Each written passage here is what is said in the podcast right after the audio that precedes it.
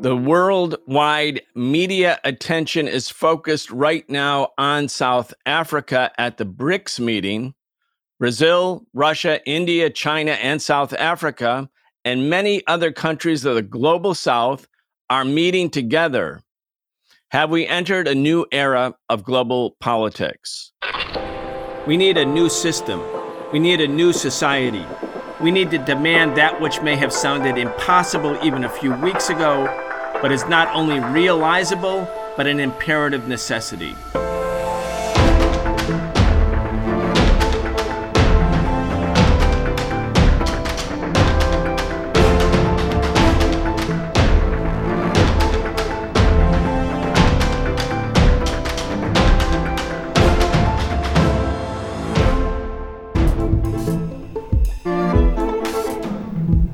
Welcome to this week's episode of The Real Story on the Socialist Program. I'm your host, Brian Becker. Today we're talking with Mikaela Nhondo Erskog. She is a member of the Secretariat of Pan Africanism Today. She's a researcher at Tricontinental Institute for Social Research. She is a member of No Cold War and the host of the podcast The Crane, an Africa China podcast coming from the DongSheng News Collective. Mika, welcome back to the Socialist Program. Thank you so much for having me. I'm super excited to join. Thank you.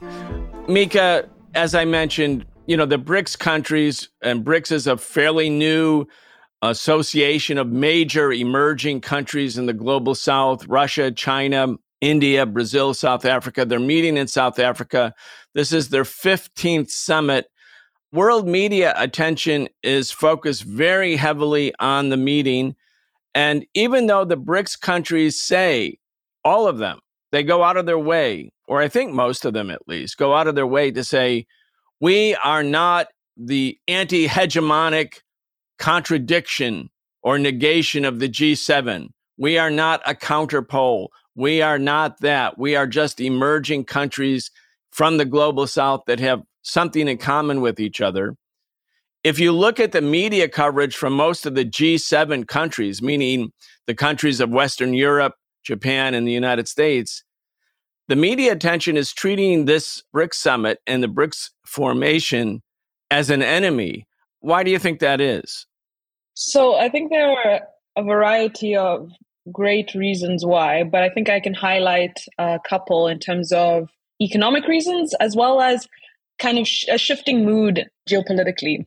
So, one is if we look in economic terms, and a lot of coverage has been on the fact that the BRICS countries together combined, their combined share of the global GDP as of 2022 was 31.6%, whilst the G7 countries was around 30 point, 30.7, I think. Yes, 30.7. And so we've seen this massive growth in economic material terms, this massive growth in their share and their control of the world economy, which of course, you know, is disruptive to the Western and US predominantly led hegemonic bloc of the global north. That's one. Two is that I think we're also seeing, even though I don't think there's necessarily any kind of political unity, as you know, up until last year when Lula came back into power, we had two significant countries, Brazil and India, led by right wing conservative governments. We also know that South Africa isn't necessarily the strongest economically, but even though there's no unified ideology that's necessarily driving the process, there is a kind of minimum new mood and minimum shared common frustration around having been sidelined through common experiences of colonialism, of neo-colonialism, that folks want to figure out ways of reorganizing themselves in a way that can advance their national domestic interests, which again, I agree uh, with those who are saying it's more national interests that hold them in common, not necessarily like a bigger regional project or even an anti-imperialist project not necessarily the case. But there's definitely an interesting mood and especially coming from those who want to join those who want to be part of the expansion i want to mention one of them is you know indonesia is an extremely interesting case you know, Indonesia is the fourth most populous country in the world, has seen huge economic developments, has a very interesting, charismatic president, Joko Widodo, who very recently said, you know, urged his citizens to, we need to abandon Visa and MasterCard. Look what happened to Russia. And so I think a lot of countries are seeing or are, are finally agreeing that the financial hegemony from the US led Western Bloc is a serious impediment to national development, at minimum, national development.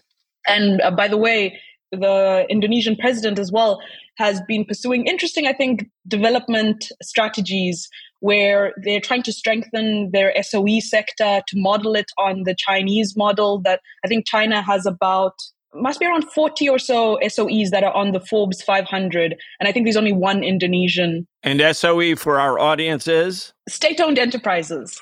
So we're seeing this interest in state driven new development models that I think are having a lot of resonance in what we call a tricontinental, the global south more broadly. So I think this is one of the key impacts of BRICS, particularly in this moment where everyone has seen if you cross the US and its NATO military, you essentially will receive serious, you know, financial sanctions, economic warfare of the highest degree. And folks don't want to be recipients of that, as well as they have seen the failure of IMF and World Bank policies to bring any lasting or structural change to their societies.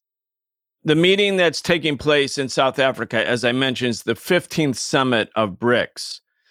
And it takes place in the context of the 18 month long war taking place in Ukraine. It was February 2022 that Russia carried out what it calls the special military operation, what the rest of the world calls the Russian invasion of Ukraine. Certainly, that was, and we said on our show that that marked a turning point, that the era that had begun in global politics with the collapse of the Soviet Union, the overthrow of the socialist governments in Eastern Europe, the dissolution of the Warsaw Pact, the breakup of what was then called the socialist camp, a rival to the capitalist camp. So when the Soviet Union dissolved, that camp basically dissolved. And so we had an era which we called, and many people called, the era of unipolar power, which was perhaps an exaggeration. And maybe it was aspirational on the part of the United States that it could exercise unipolar power everywhere. It got bogged down in Afghanistan, Iraq, et cetera, et cetera. And as a consequence, during this 30 year period, you have other countries, especially Russia and China, which together had constituted the two major powers during the Cold War in the socialist camp, at least for the first 20 years after the Chinese Revolution. Those countries sort of got stronger. They emerged as growing economies. They wanted to go along with the world order. They weren't trying to pick a fight with the United States. But obviously, Russia felt that the United States was picking a fight with Russia. And there was the coup in Ukraine in 2014. And then what Russia believed that NATO was going to expand and include Ukraine so that advanced US NATO missiles would be right on Russia's border, targeting Russia, missiles that Russia couldn't defend against. And so it took this action, it invaded. So we said, well, this is a new era of global politics. Now, I was talking to Vijay Prashad, who you work with at Tricontinental Research, and he said, Well, it is a new period, but he was reluctant to give it a name. He said, Some people call it an era of multipolarity, but he said, We don't know yet. It's not clear. And BRICS isn't trying to be a mimic or a imitation of the socialist bloc. One, it cannot.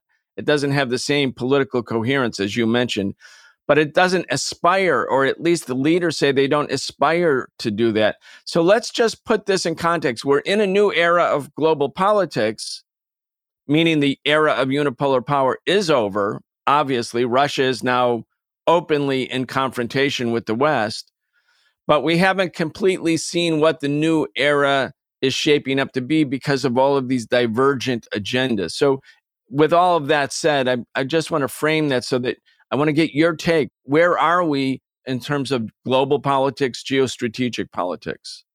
So I wish I had like a very neat and clean answer, but the term that comes to mind is one given by Antonio Gramsci on the interregnum of we seem to be in a period where the old has not yet quite died, but the new is not yet born.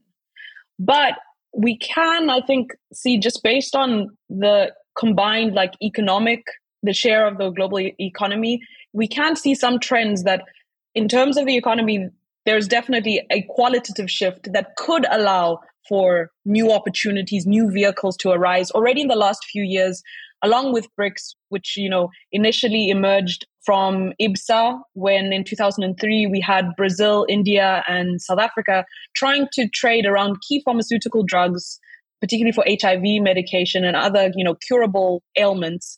And due to certain strict intellectual property rights through the World Trade Organization, they were unable to do that kind of trade without significant costs. And so at that time, there was a sense that there's a frustration with the existing system already in 2003, of course, already for decades now, if we're thinking about the national liberations. But by the time that BRICS emerges, we soon after that start to see things like the Shanghai Cooperation Organization. We've seen just, was it in 2019? Remind me, was it 2020 when the group of friends in defense of the UN Charter, where we have is it 17 or so countries? I don't recall precisely, but it must be under uh, 20 countries that are friends of the UN Charter who are basically saying that there are certain core principles that are minimum agreements in the world that we need to be working harder on. And so I think the the creation of these new vehicles and locomotives helps to see that there is a, a desire for something different, but whether or not it will take a you know immediate qualitative effect is yet to be seen. But I will say that, again, even if we take out China, if we look at what we consider the global south and the global north economies, which I'm sure in the future we should have a detailed discussion about what we think are the global south and global north. But in the grouping that we're using at Tricontinental, the global south, even if you take China out, has a greater share of the global GDP and PPP terms than the global north. And I think it's it's only like a few percentage drops. It's like 40.9 or so versus 40.4 and then the rest is countries that don't necessarily have up to date economic data. But we're seeing that the global south in itself is asserting itself has as you've seen in through the Ukraine moment many global south countries have not chosen to agree to sanction Russia in the UN many, particularly African countries, did not vote, even though they were slightly outvoted. They did not vote on the initial, what was the initial resolution? Remind me again. Condemning the Russian invasion. Right, condemning. People or groups like South Africa chose to to abstain.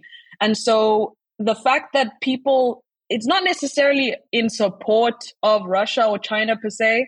I think that's a misreading. I think it's in support of not wanting to be a lackey of the US as they have been in the past.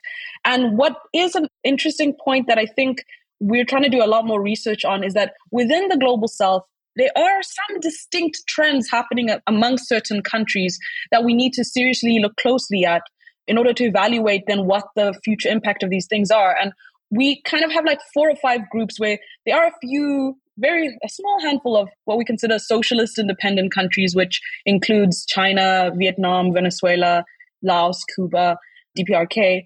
Then we also have countries that are strongly sovereign, who are people like Russian, you know, Iran, even Mali, Burkina Faso, those who are asserting their sovereignty for a variety of reasons. We also have historically progressive countries like Brazil, like Zimbabwe, who have held certain progressive positions in terms of having like a not necessarily following the US line. And then we also have these interesting new non aligned countries like Mexico, like Turkey, like Saudi Arabia, who again are in many ways saying no to the US on certain fronts. But it's not saying that they are trying to build an anti imperialist agenda.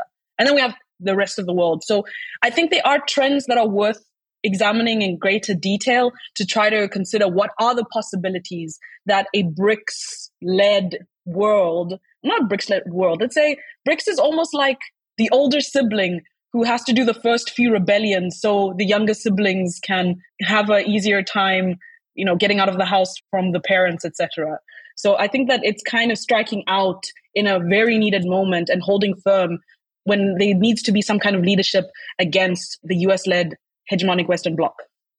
I want to try to focus in and keep this part of our discussion going, Mika, to help people, especially on the left, get a more precise understanding of what it is that we're talking about.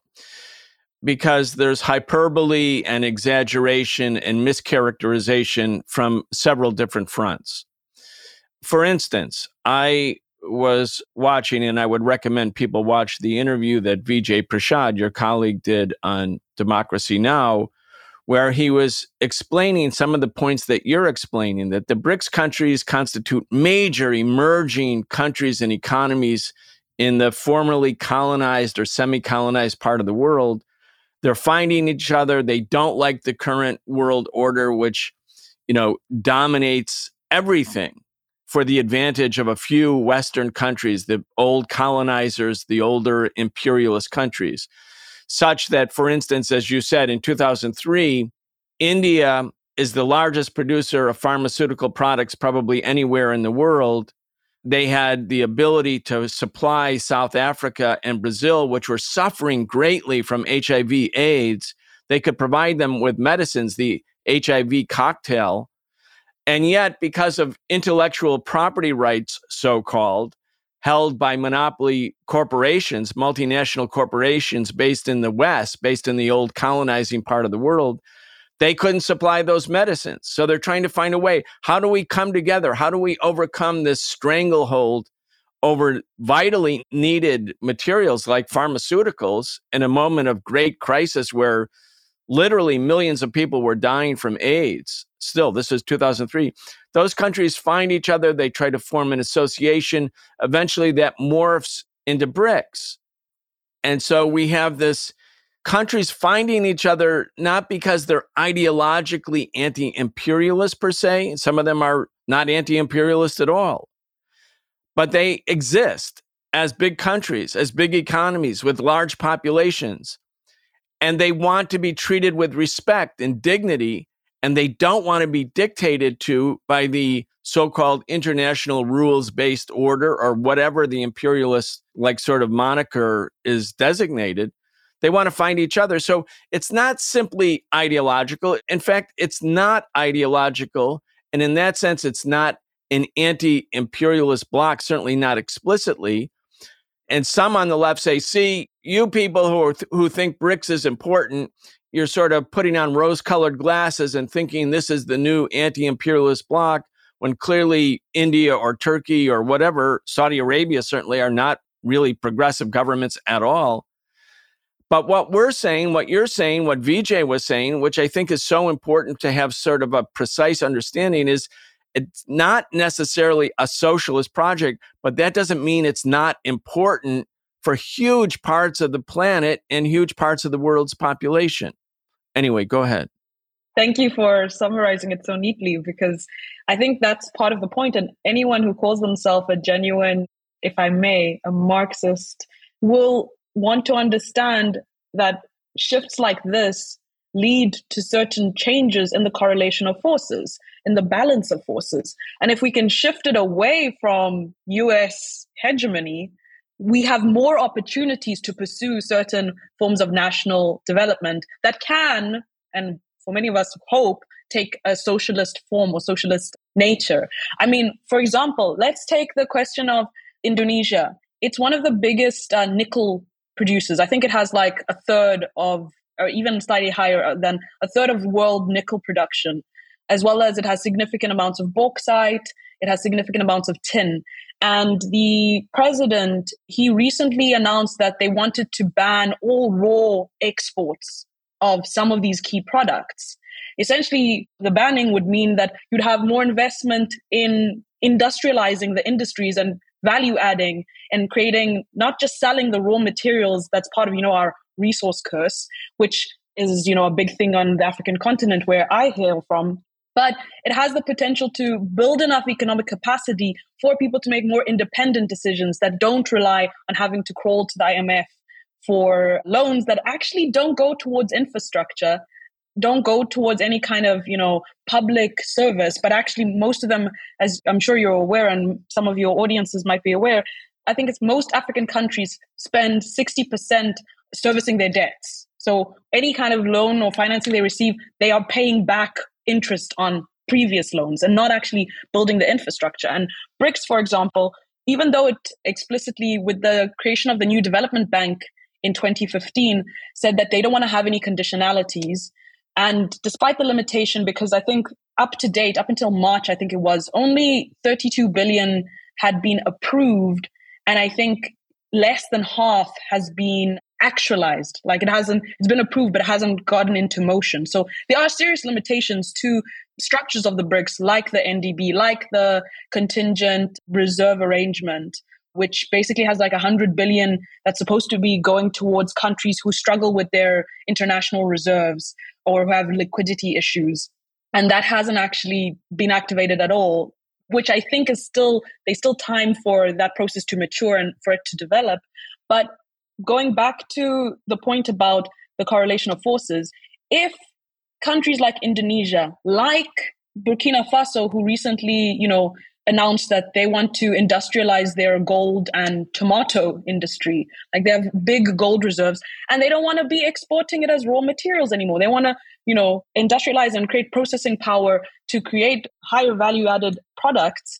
And in the process, by doing so, significantly shifts their ability to pursue their domestic interests. So I think it's it's a mistake to dismiss processes and structures like BRICS, who in economic terms can make certain significant shifts to the world economy and to trade and to technological transfer and to infrastructural development etc and we've already seen just based on the china africa relationship there are over you know 44 countries that are part of the bri who basically have been getting significant funding and infrastructural opportunities that have shifted a country's ability to make more sovereign domestic policies about how their economies run. But if they continue to be beholden on the IMF and have to service debts instead of, you know, Kenya has struggled a little bit with the railway that was built by the Chinese a few years ago because they simply just didn't have a greater economic plan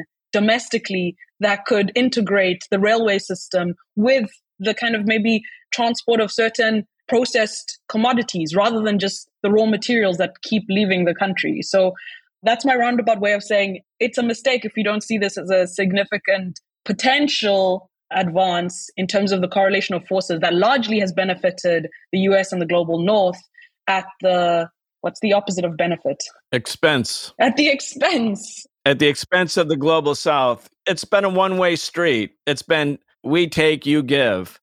And, you know, you could see that, you know, since the dawn of capitalism, as Marx himself, even back in, in the first volume of Capital in 1867, writes that capitalism flourished and the bourgeoisie grew because of world trade. But the premise, the essence of world trade starting in the 15th century was the trade in human beings and the trade of kidnapped Africans.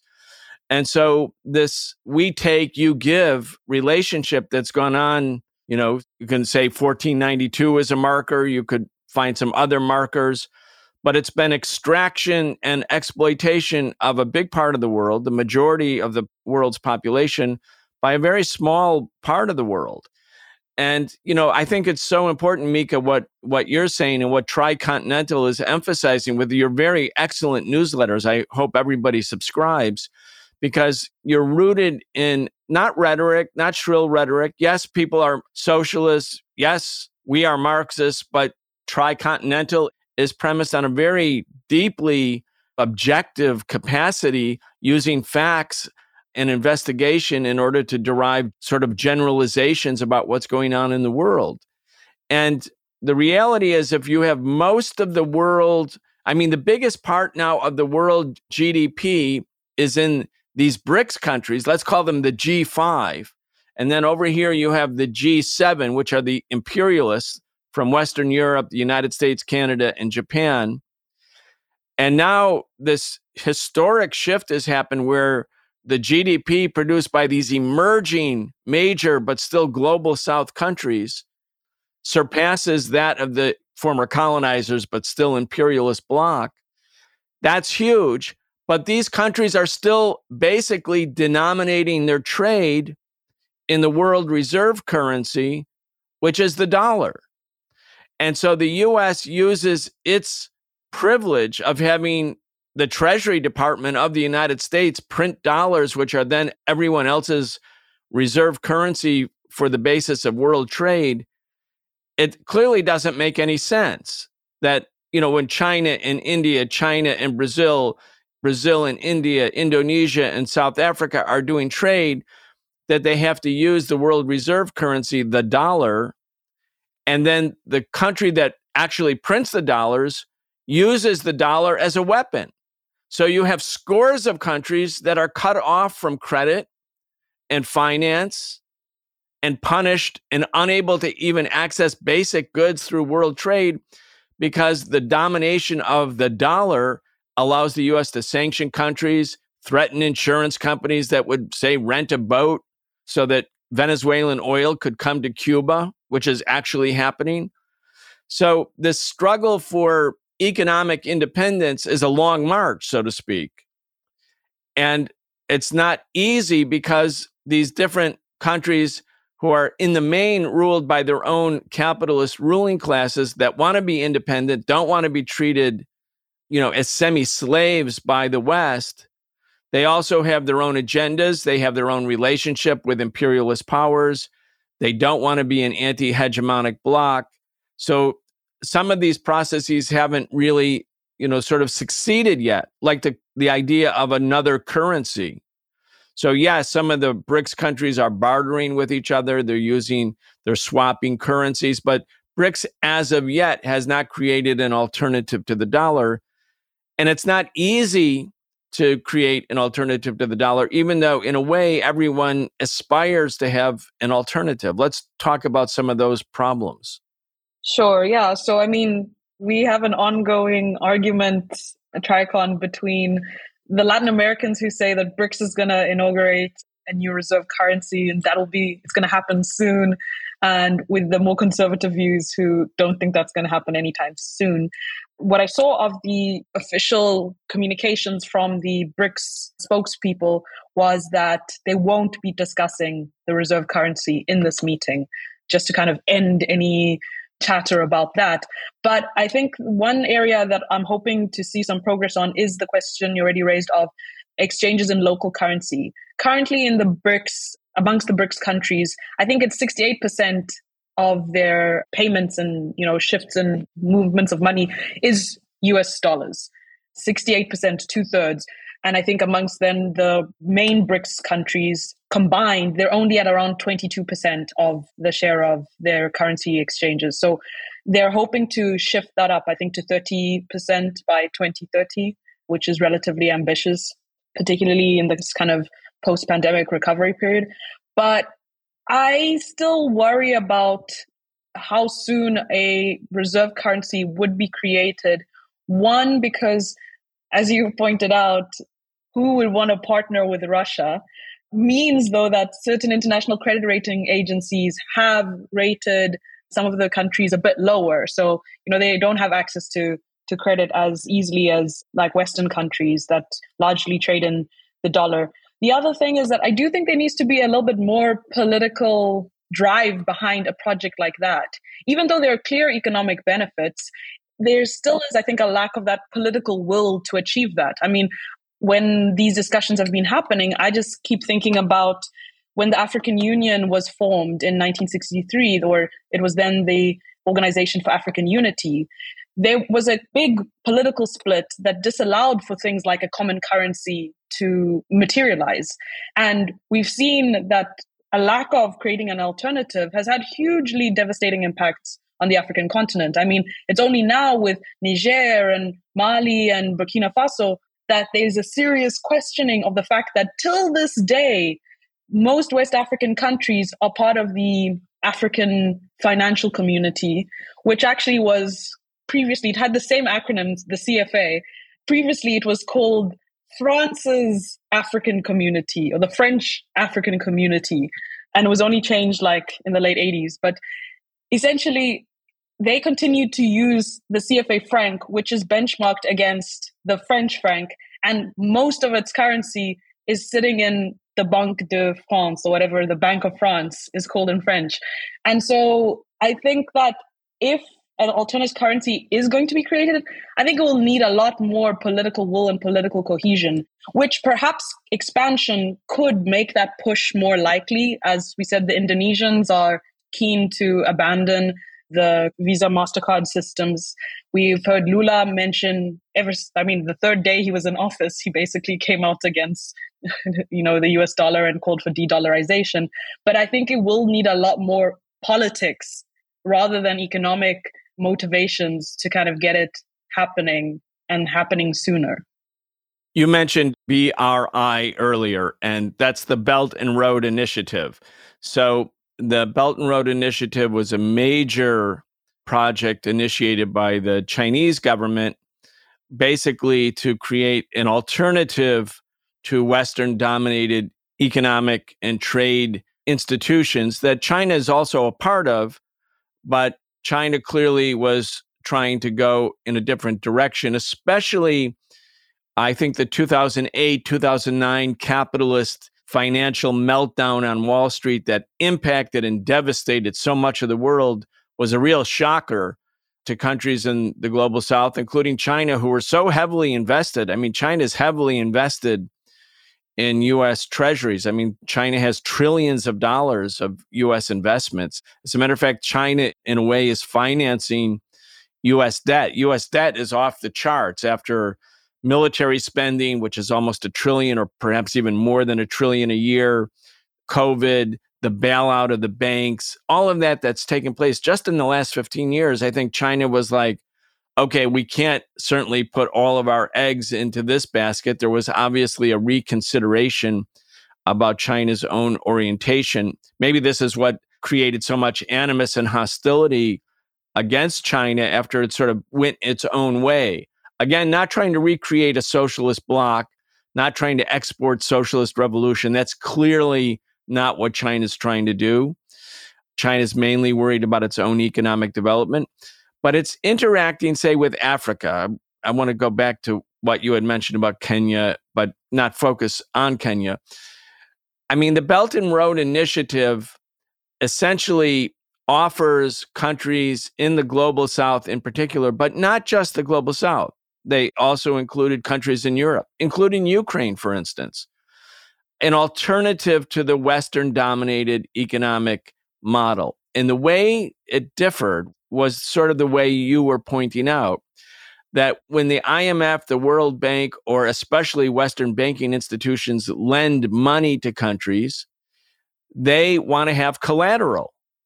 And if those governments are unable, for sometimes no fault of their own, let's say there's a downturn in the world economy, and if you have an export driven economy, you can't sell your products abroad, you can't pay your debt back. Then the IMF and the Western banking institutions say, fine, we'll roll over your debt, but in exchange, you have to give us more, give us more collateral. You have to pay higher interest so that you're paying a lot of your national economic profits basically back to Western banks, or you give us other collateral, like give us your water system, give us your sanitation system, give us your, you know, electrical system. The structural adjustment programs were basically telling third world countries or countries that we used to call third world, you know, you have to basically come under our dictates about how your economic progress will go forward. And much of that was only to the benefit of the West. So the Belt and Road Initiative says to Africa in particular, but elsewhere, we're going to give you credit and we're going to help you develop infrastructure, for instance.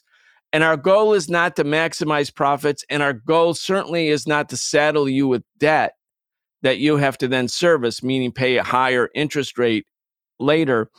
It's really what the Chinese call win win. And, you know, that's treated very cynically in the Western media like that's not really win win, it's just China winning. But what China's saying is look, we're going to give you a different kind of deal. Yes, we, the Chinese, get something. We get access to resources, to world markets. We're not isolated. We're not under the domination of the US but you get something in return too, which is a different deal than what the West offered.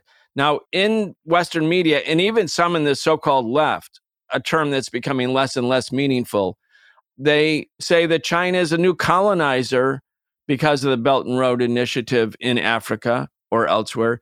Just again, I wanted to spend another minute or two talking about why this is indeed a different deal. Sure thing. I mean, some quick numbers to date, I think it might be slightly different, but around 151 countries are BRI members or have signed some form of a memorandum of agreement with China since it began in the 2013. It's 10 years since BRI was initiated in, in Kazakhstan, if I'm not mistaken. And so a couple of things is one of the I think of the total like value of projects from 2013 to 2023 in the last 10 years it's calculated around 962 billion or so and I think two thirds of that, around 570 billion, has gone to construction contracts, whilst the rest has gone into like non financial investments.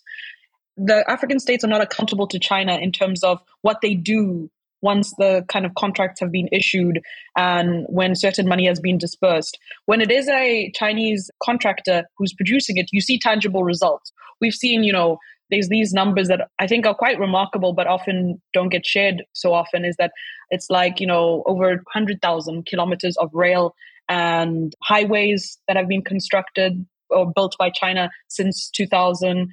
Which I'm adding 2000, even though the BRI technically is 2013, but it's the preceding period that allows BRI to be more viable because it built up, you know, bridges, 100 ports, I think it's like 80 or so large scale power facilities that were then able to support the expansion of certain BRI activities, but also has created things like medical facilities, schools, certain public infrastructure that Africa so desperately needs.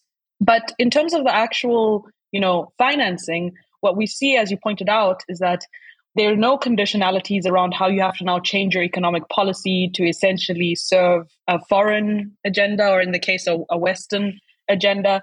We see no push towards privatization of common resources that has historically been linked with IMF and World Bank loans. We also see that interest rates are generally lower.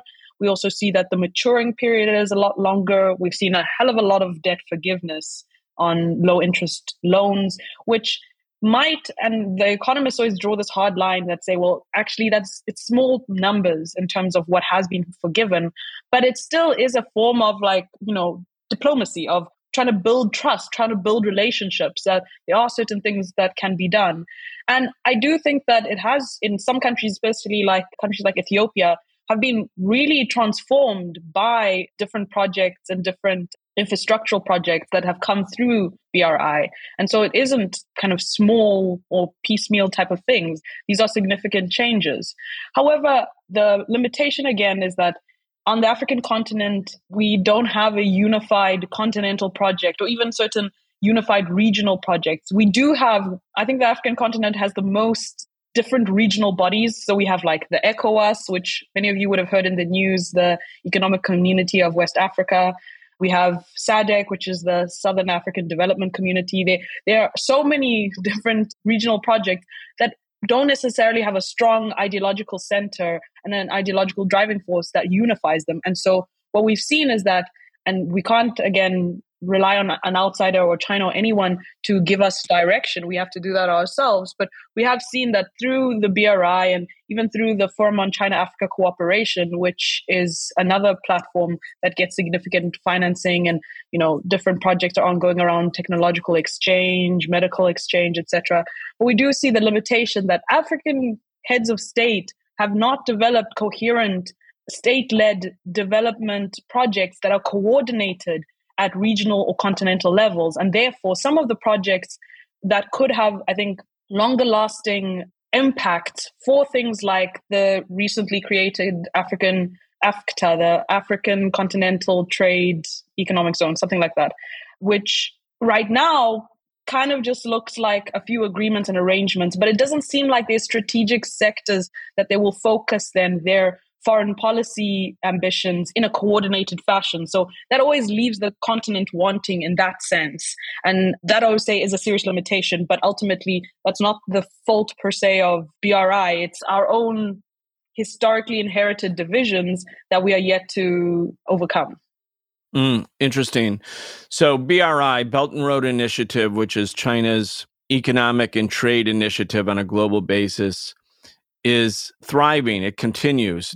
So you have like the Shanghai Cooperation Organization, you have BRICS, you have Belt and Road Initiative, you have many sort of new platforms and alliances or multilateral institutions that are emerging in the global south or what used to be the colonized and semi colonized parts of the world. And Mika, if we think back to how, again, big picture, how the world is shifting and changing, the Berlin Conference of 1884, 1885, which is, you know, 140 years ago, those imperialist countries, the G7 plus a few more, sat at a table and took a map of Africa and divided up Africa for themselves, for their own exploitation and plunder and looting and pillaging. And, you know, Niger that recently had the coup.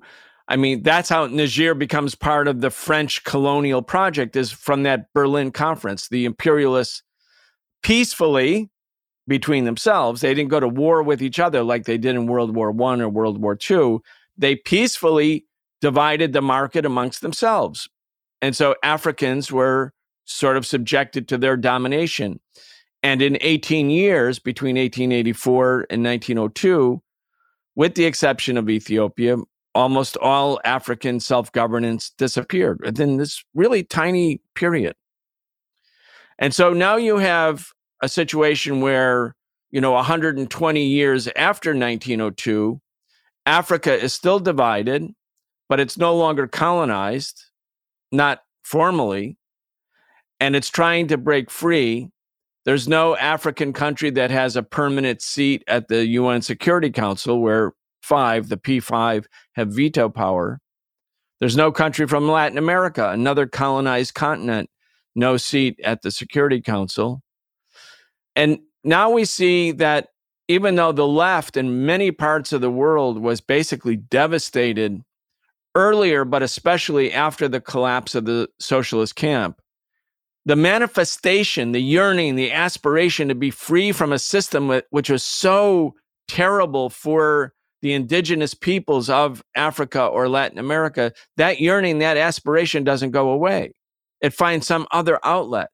So we have recently coups in Niger, Burkina Faso. You know, we have, even though they're not coming through communist parties, the idea of self governance, the idea of self determination, the idea of being the masters of one's own destiny, these kind of universal human aspirations keep showing themselves, but in a different world, a world where there isn't a socialist camp. Maybe if it had happened 40 or 50 years ago, some of these countries would have gravitated as Fidel and Cuba did in 1959 in the direction of the socialist camp. But I, I want to as we sort of get towards the end here, I want to talk a little bit more about this struggle in Africa. Let me play a clip. It's from NPR.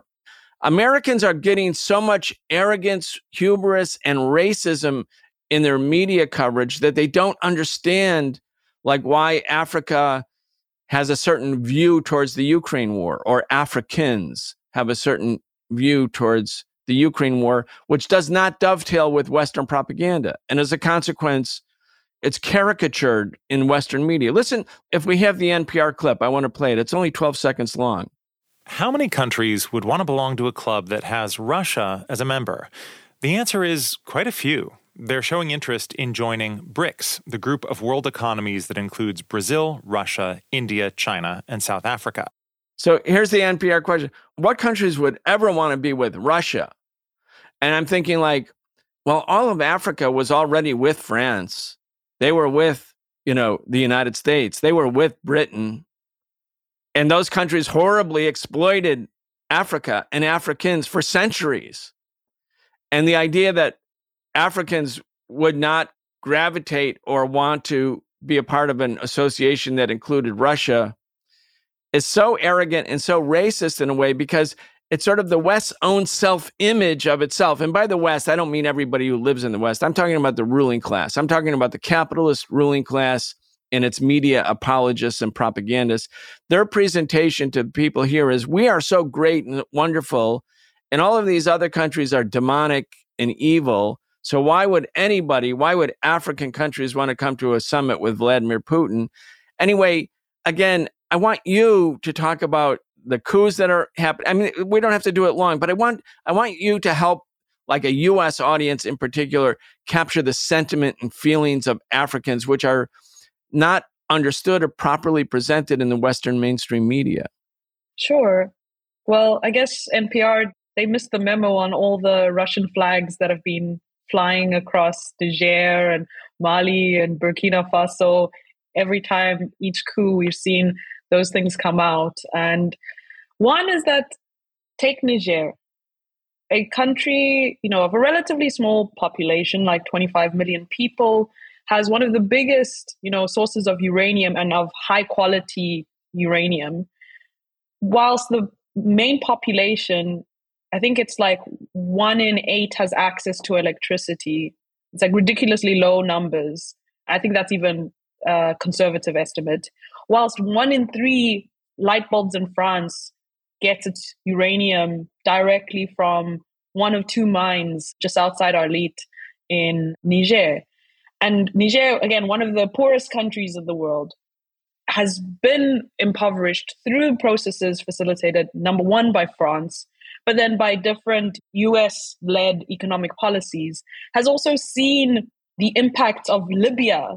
When NATO, and we haven't necessarily spoken about NATO right now, but when NATO destroyed Libya in 2011, as African leaders were, you know, on their way to propose a peace plan, NATO, you know, basically uses some, you know, so-called international laws basically bombs the hell out of Libya, destroys its infrastructure. It had the highest human development index ranking in Africa at the time or prior to the bombing, had a huge project for what do you call an irrigation system in the Sahara, would have had huge ripple effects for the region and improving it. So people have now seen the, the role that the US plays, have lived the reality of what France has done, and they see Russia standing up to the US, standing up to the West I don't think necessarily people are like, in a sense, endorsing Russian political policy and or domestic policy. What they're seeing is there are people who are standing up to those who have not only for centuries played some active role in our domination through the African slave trade, through colonization, through the white settler states, the Anglo American settler states. You know, the signing of the Treaty of Versailles that just basically said while we're reorganizing the control of the world between us through the Berlin Conference, they've seen that those powers aren't interested in the development of African people, aren't interested in the development of their own people. And more and more people are starting to see that the US has a huge problem of poverty, of violence, all those things that you, we haven't traditionally had access to, but are increasingly getting more access to. So for the people of Africa, whatever you think of BRICS, whatever limitations it has politically or organizationally, it still symbolizes that an alternative organization of global south leading powers can take place and that they are concerned with the state led new development economic models that have the potential to give the power back to the people to pursue sovereign development to you know industrialize and to develop their economies in a way that could potentially serve the people. And so people don't see russia as some kind of axis of evil. They see it as somebody who has the capacity economically and militarily to fight one of the biggest hegemons in the world the united states. Yeah very very important. You know i was just thinking as you mentioned libya and Britain, France, and the United States bombing the hell out of Libya, leading to the overthrow of the Gaddafi government, the lynching of a 70 year old head of state, which Hillary Clinton said at the moment of his lynching, she was giggling actually on video. She was like, We came, we saw, he died. Libya had the largest oil reserves in Africa, and was also Gaddafi had a great interest in Pan Africanism and was a primary funder of the African Union. And at that time in 2011, China and Russia were in the Security Council. The resolution that authorized the use of force, in other words, gave the US, Britain, and France carte blanche, gave them a fig leaf of legitimacy and legality. Russia and China abstained. They could have vetoed that resolution. But they abstained. That was before Xi Jinping becomes president. And that's when Putin was no longer president. He then comes back into office after that. And when you think about this last decade where everything changed, where Russia becomes number one enemy over time, not just starting in February 22, but you know, in 2014 with the coup, et cetera, et cetera, the coup in Ukraine. China, you know, becomes enemy number one the US announces, Obama announced the pivot to Asia in 2011 at the same year that they destroyed the Libyan government. And the pivot to Asia is like at first kind of misunderstood. People weren't clear what it exactly meant, but we now know that within seven years, the US had reoriented its military and foreign policy, identifying major power conflict with Russia and China as its top priority, meaning in all ways preparing for that eventuality. So when you look at this rapid change in global politics just in the last 10, 15 years, it's really remarkable. And again, that's why I, I want to thank you for joining our show and sharing your analysis because what we are trying to do here on the show, we're partisans. We're for the working class, we're for the oppressed, we're for people struggling for national liberation. But we're trying to do it within the sort of filter of looking at objective reality, assessing it, partisans, but not people who are simply like looking at the world through glasses that give us the image that we want. We're trying to look at the world as it is. But one can certainly see that the world is changing in a big way. And the BRICS phenomena is a major example of it. Is it perfect? Obviously not. Is it explicitly anti imperialist? No. Is it inherently anti imperialist? Perhaps in some ways. Is it a block? Well, all the people say it's not a block, it's an economic relationship. But in a way, the US kind of views it as a block, and that in a way almost becomes a self fulfilling prophecy. So we're sort of have all of these sort of contradictions coming to a head very dramatically, very quickly in the world situation. With that said, and as we close, I want people to start to follow you, follow Tricontinental Research, subscribe to the newsletter, listen to the podcast. How do they do those things? Well, I'm hoping we can put some links in the descriptor, but if you can follow me at my name as Mikaela Erskog, out there on Twitter.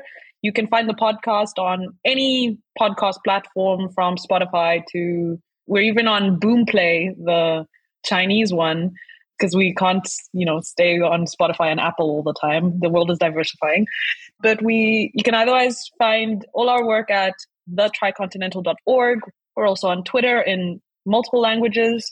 And you can also check out, we do a lot of collaborations with different groups. And I'm hoping that this kind of BRICS, this kind of turn to the global south, this inward looking moment, we will hopefully be covering it more in more detailed studies that we can discuss in the future. So thank you so much for having me on, Brian. It was a real pleasure. Thank you so much. You've been listening to the Socialist Program with Brian Becker, where we bring you news and views about the world for those who want to change it. If you enjoyed the show, subscribe on your favorite podcast app and follow us on Facebook, Twitter, and Instagram, and watch video episodes of our in depth show, The Real Story, every Wednesday at 7 p.m. Eastern on YouTube with our partner Breakthrough News. We can only continue our work bringing you high quality news, analysis, and history with the support of our listeners.